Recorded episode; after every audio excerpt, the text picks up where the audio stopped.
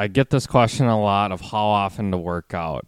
The minimum I would like to see for someone who's trying to make adaptations and achieve their goals is twice a week. Two really good workouts a week can help you start the progress of getting towards your goals, whether that's to get stronger, to move better, to run faster, jump higher, whatever it may be. Twice a week is the minimum that I would like to see. I also like to have quality workouts over just measuring the amount of time that you're working out. So rating your workout on a scale of zero to ten, and in terms of how well did I achieve my goal or get closer to my goal today is a better indicator for me than just timing how long you are in the gym for.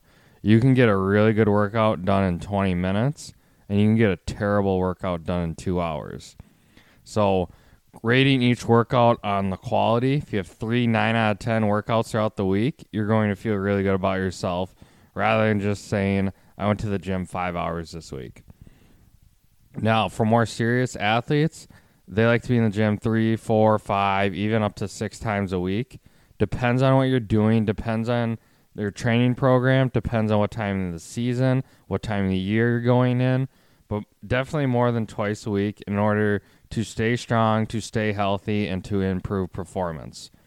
More isn't always better, though, so if you're not resting and recovering properly, you have to weigh the pros and cons of going into the gym more often. Also, if you're an active athlete, you need to balance your games, practices, skill development, and like I just said, sleep and recovery with how often you're working out. So the goal of working out should help you adapt to be better at your sport. If it's starting to take away from that, then we need to change program, timing, things of that nature. Or if you're not seeing the adaptations you want to see in your game, in your practice, then we need to change maybe the intensity that you're working at in the gym. Maybe we need to go a little bit higher.